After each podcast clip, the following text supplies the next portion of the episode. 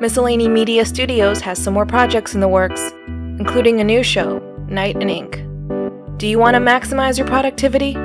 Do you want to make all the things but have a lot of other stuff to juggle?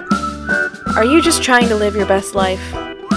Well, there's a lot of advice out there in this reality and all the parallel ones, so let our hosts sort through it all for you the good, the decent, the bad, and the absolutely horrible.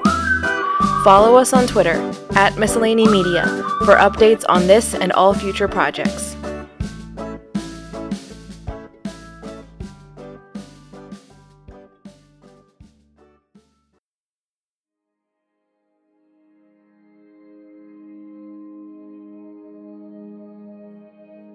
When I was growing up, I had all these fantastical dreams of what I wanted to do with my life, or what career I wanted to have, or all the things I wanted to achieve. But these were just ideas. Nothing more than abstractions or conceptions I hastily assembled from the images I saw of these different professions on television or found in the many books I read. These were more assumptions of what I thought it was like to be blank, rather than tangible dreams of the life I could have in the future.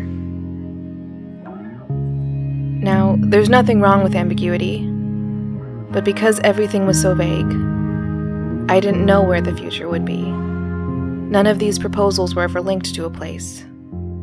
I mean, my proposed law career would likely land me in Washington, D.C. at some point. There was something inevitable about that, but it was the only dream that had any sort of concrete nature to it. And even then, I think my limited plan was to only be in DC some of the time. Is that the same for everyone? Does no one dream in detail? It had always felt like this was the product of my circumstances, so much so that I could never imagine anyone else having this problem.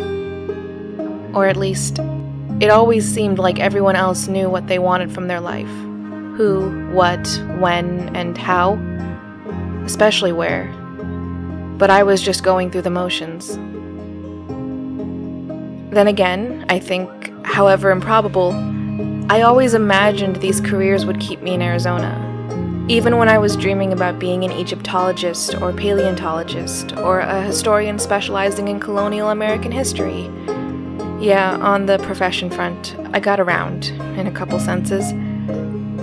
It was easy to think of Arizona as my future home, however unwise it might have been. For all its problems, Arizona was the only home I had ever known, meaning that it was, and had to be, part and parcel with my idea of home, for better or worse. That isn't to say it was completely impossible for me to dream of living in some far off place in the abstract. Italy came to mind, it was a nice thought, but not one that ever took root. There were pieces of that formula that were missing, unfortunately. I'd never been one for maps or geography. I loved Italy because of the Stravaganza books, but that was it. This all changed when I got to college. At that junction in my life, I went from the city. Yes, Phoenix is technically a city, it just has its own style of being a city to a small town in the middle of the cornfields of the American Midwest. It was a shock to the senses in so many ways, and while I found it somewhat unnerving and disconcerting, the newfound silence, though deafening, was a gift if only because it helped me clear my mind and hear my own dreams. I needed that time, but still, I missed the energy of the city, the excitement, the people, and the activity. I missed the aura of independence that I took from the city's indifference to my existence, from the ease with which I could move about. I missed the adventures. I missed so much. After college, I made my way back to the city. One grand scheme after another, some would say, but I made it. I made it to the city I spent my college years staring towards longingly. I made it to the city I spent my college time dreaming about. Another new start, another new place, another next step. Hi, it's M. Welcome to episode 8. Today, I want to talk about 5 centimeters per second, a 2007 Japanese animated romantic drama made by Makoto Shinkai, who wrote, directed, and produced it. This is his brainchild, in many ways, a product of his soul, and there's something fitting about that descriptor when one considers the subtle emotional intensity of the story.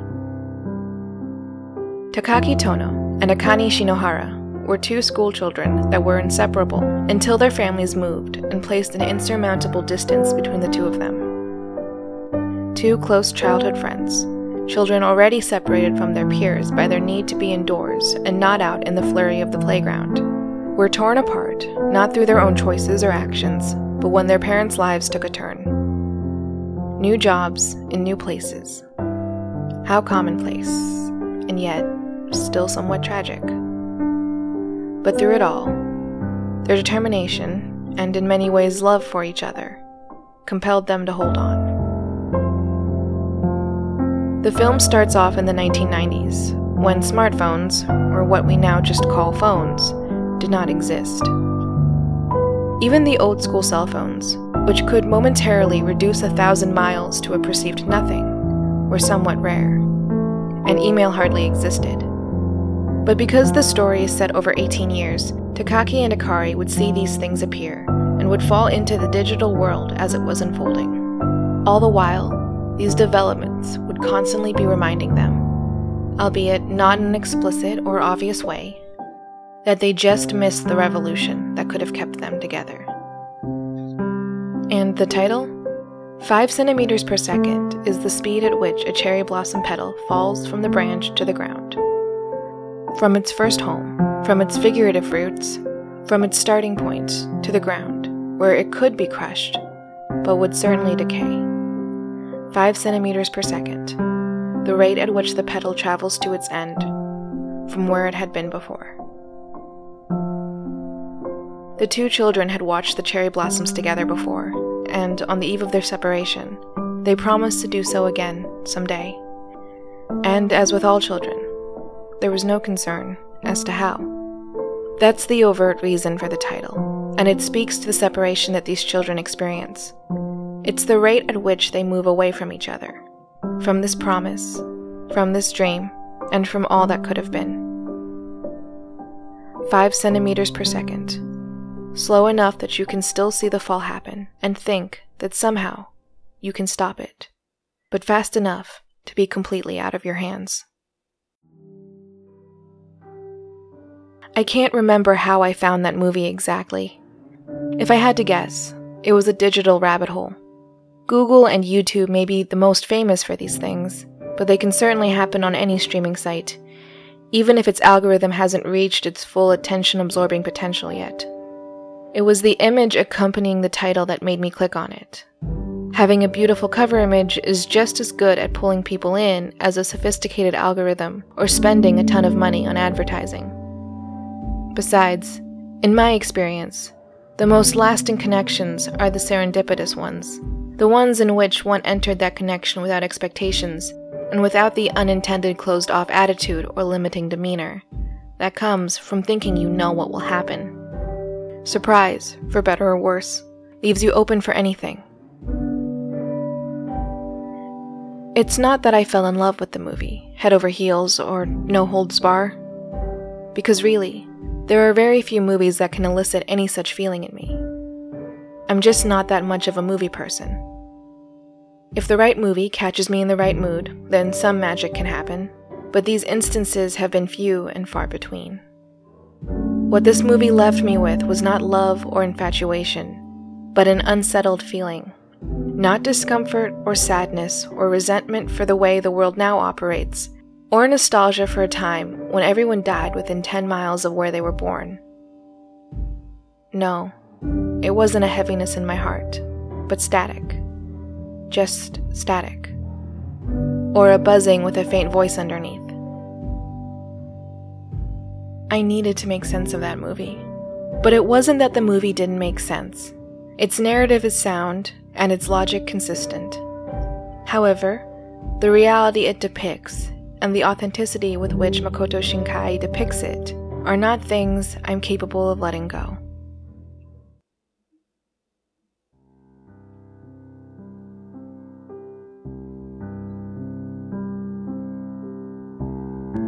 For those who treat movies strictly as an escape mechanism, you won't enjoy this movie.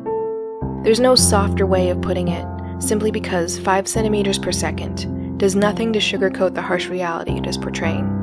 The trials, however innocent, of life in the modern age when roots are little more than a suggestion or a far flung ideal than they are a reality.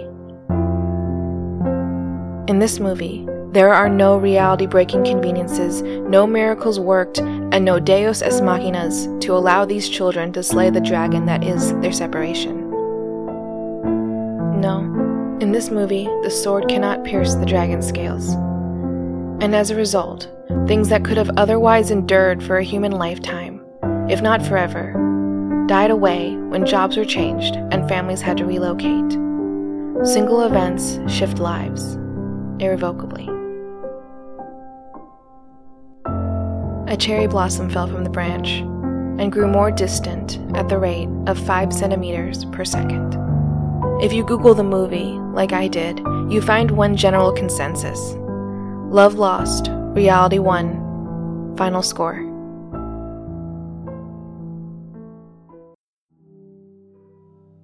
I mentioned before that there were things about Arizona that I didn't want to leave behind. My childhood best friend being one, the church I grew up attending being another. There are, of course, many other things on that list, but this list can only, and must always, feature the things that will never traverse such a distance to go after me, or things that can never come with me. To meet this film's honesty with my own, I have things I need to admit. I tried to hold on as long as I could to this place, far longer than I should have. I clutched that branch until my knuckles went white and I risked losing my fingertips from the lack of blood flow but it was all in vain. Once I entered this new sphere, that small patch of academia amidst seas of farmland, the break had happened. The separation had started. Five centimeters per second, or some other rate that I can't easily calculate mathematically.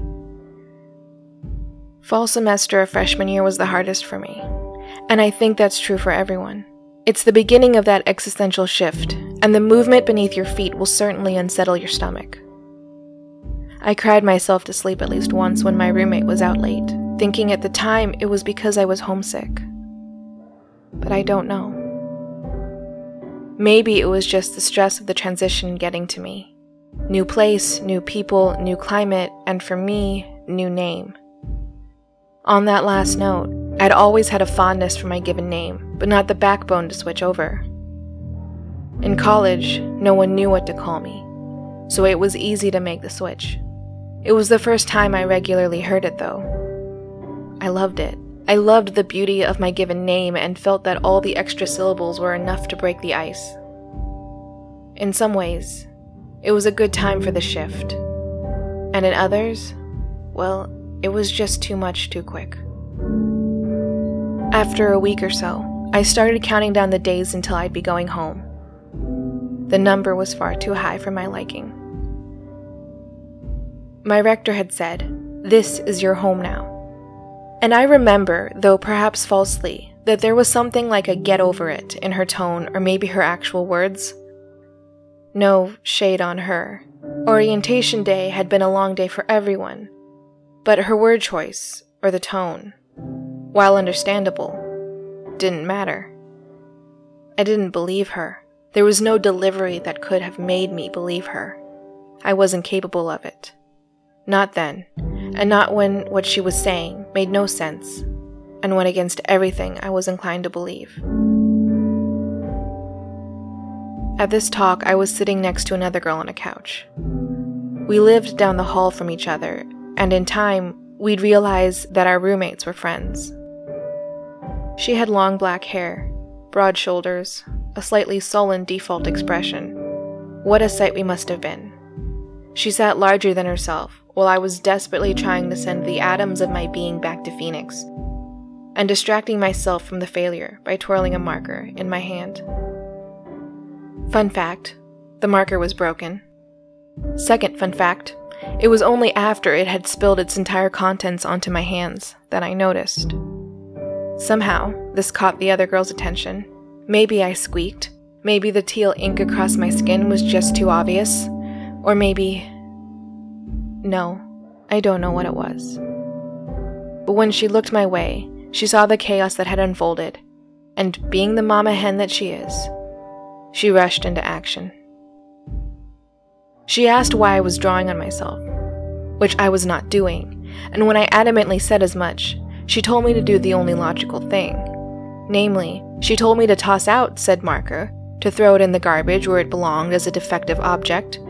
However, there was no bin nearby, and the marker was already empty. The damage had been done, and as a result, my priorities remained set. I couldn't be bothered to interrupt my unsuccessful disappearing trick just for this. This trick of mine was so unsuccessful that she could not fathom my inaction. But she was also, for her own reasons, unwilling to stand up and walk over to the trash herself. The urge to act remained, so instead, she ripped the marker out of my hands and shoved it into the couch.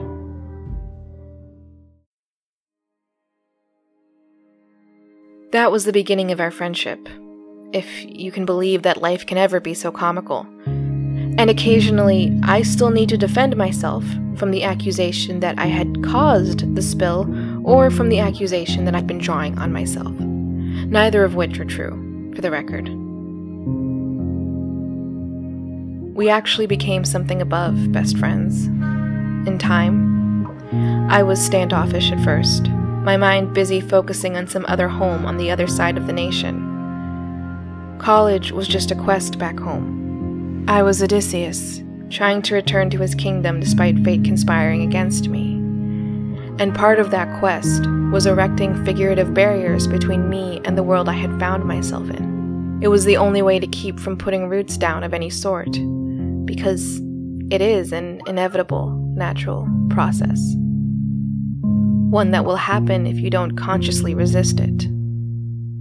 I had to fight it constantly, very hard, and all the time. But fights, even when you win them, don't always yield something of value. There isn't always a prize, never mind a prize worth having. I could have gone back to Phoenix.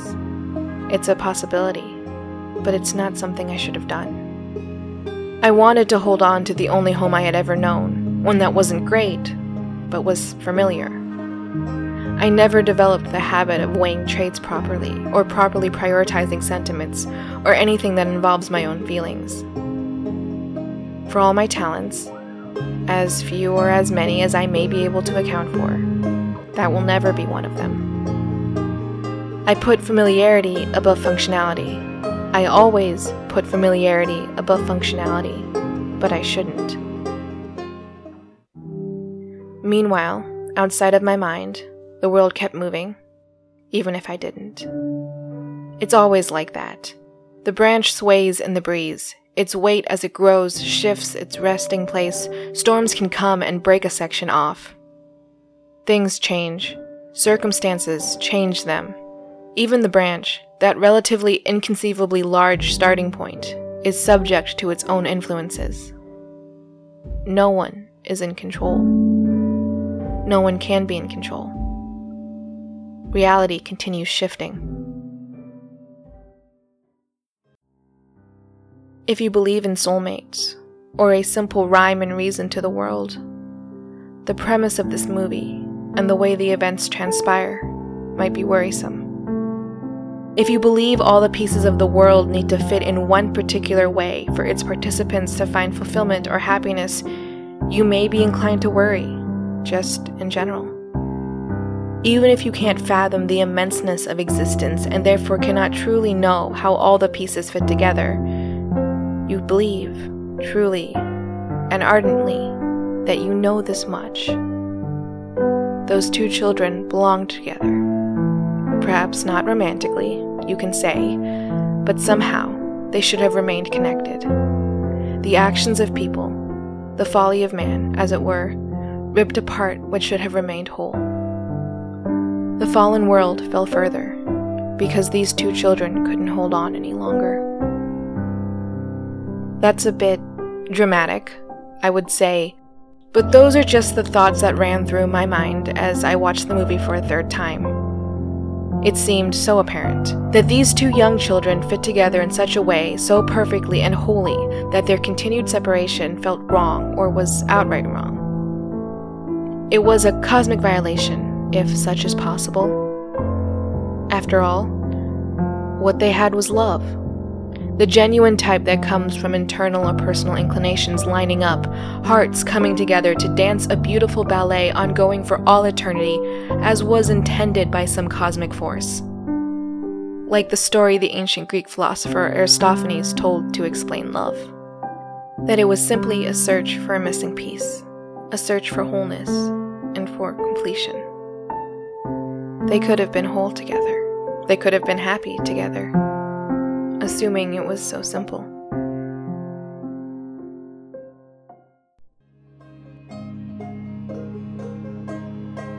The metaphor of the cherry blossom doesn't work anymore. The cherry blossom that falls from the branch has no future ahead of it. This is its end, completely and totally. It depended on that branch for life.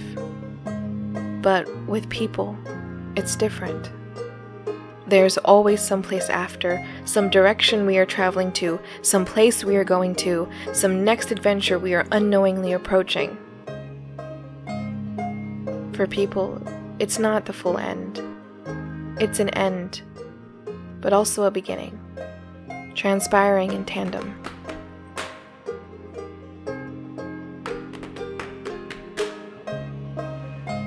I live in Chicago now. I'm not overly inclined to believe in things like destiny, but the power of the descriptor is very much real. The feeling or perception is real. It's the inability to picture your life going in any other direction or having any other result. That there is this outcome and no other. All other potential alternative realities are completely impossible. And when this feeling is coupled with intense joy, well, then there's no going back. Now is there?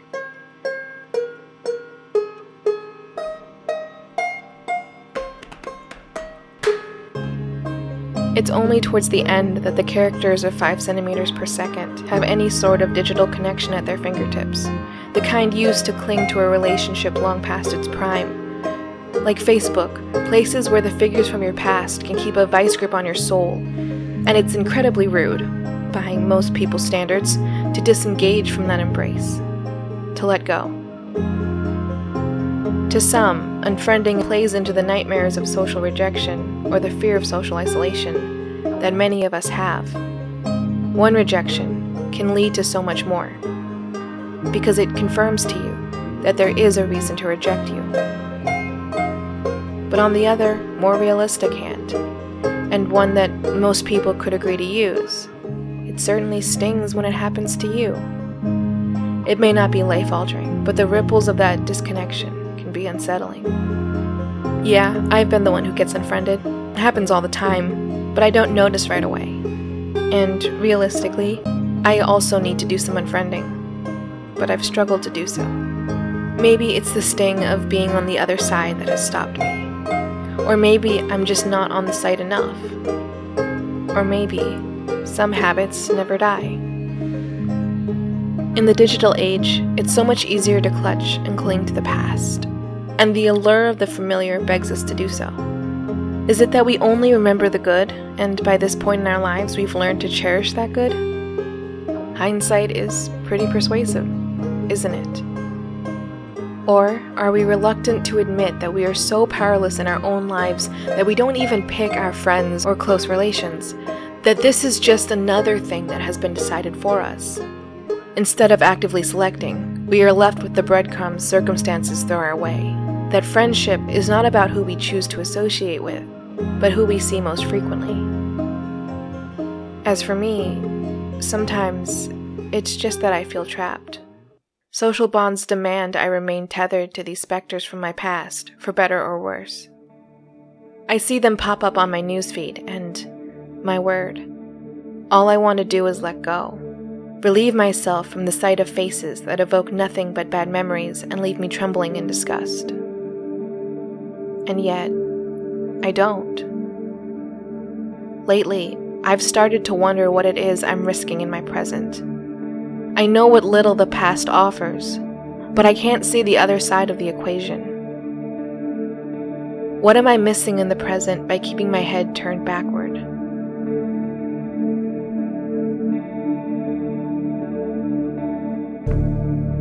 The girl who shoved the marker in the couch became a dear friend. After some hesitation on my part.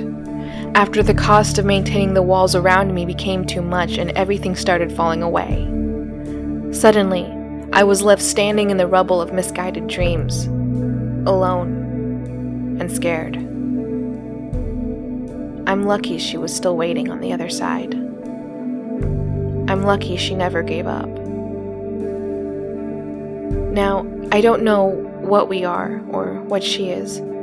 It's just so hard to pin down with simple words. She's like a dear friend, but also a sister. But she is, undoubtedly, the confidant of last resort, the person I go to when I can't talk to anyone else about something. No boundaries, no fears, and usually no judgment. Well, no judgment on anything not marker related. She's become such an important part of my life now that I can't remember what it was like to not have her. I spent so long sequestered in a fort of my own making, alone and with her on the outside. And though I know what happened, I can't remember what it was like. Realistically, it's possible, but it doesn't seem that way. Suppose she hadn't been on the other side, waiting for someone who had made up her mind to not come out. Suppose I never came out. It's something I don't want to face. It's a nightmare, one that I wake myself up from each and every time. 5 centimeters per second, the speed at which a cherry blossom falls. It seems so slow, somehow. Is it resisting? Should it be?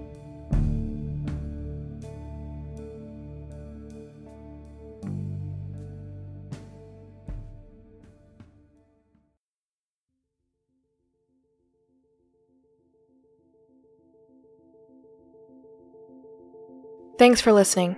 If you like what you heard, consider subscribing, or find us online at miscellanymedia.online, or follow us on Twitter at miscellanymedia for updates on future projects and podcasts, including our newest show, Night and Ink, a podcast evaluating productivity tips and self help books across all realities. The first episode will be released very soon, so stay tuned. Thanks.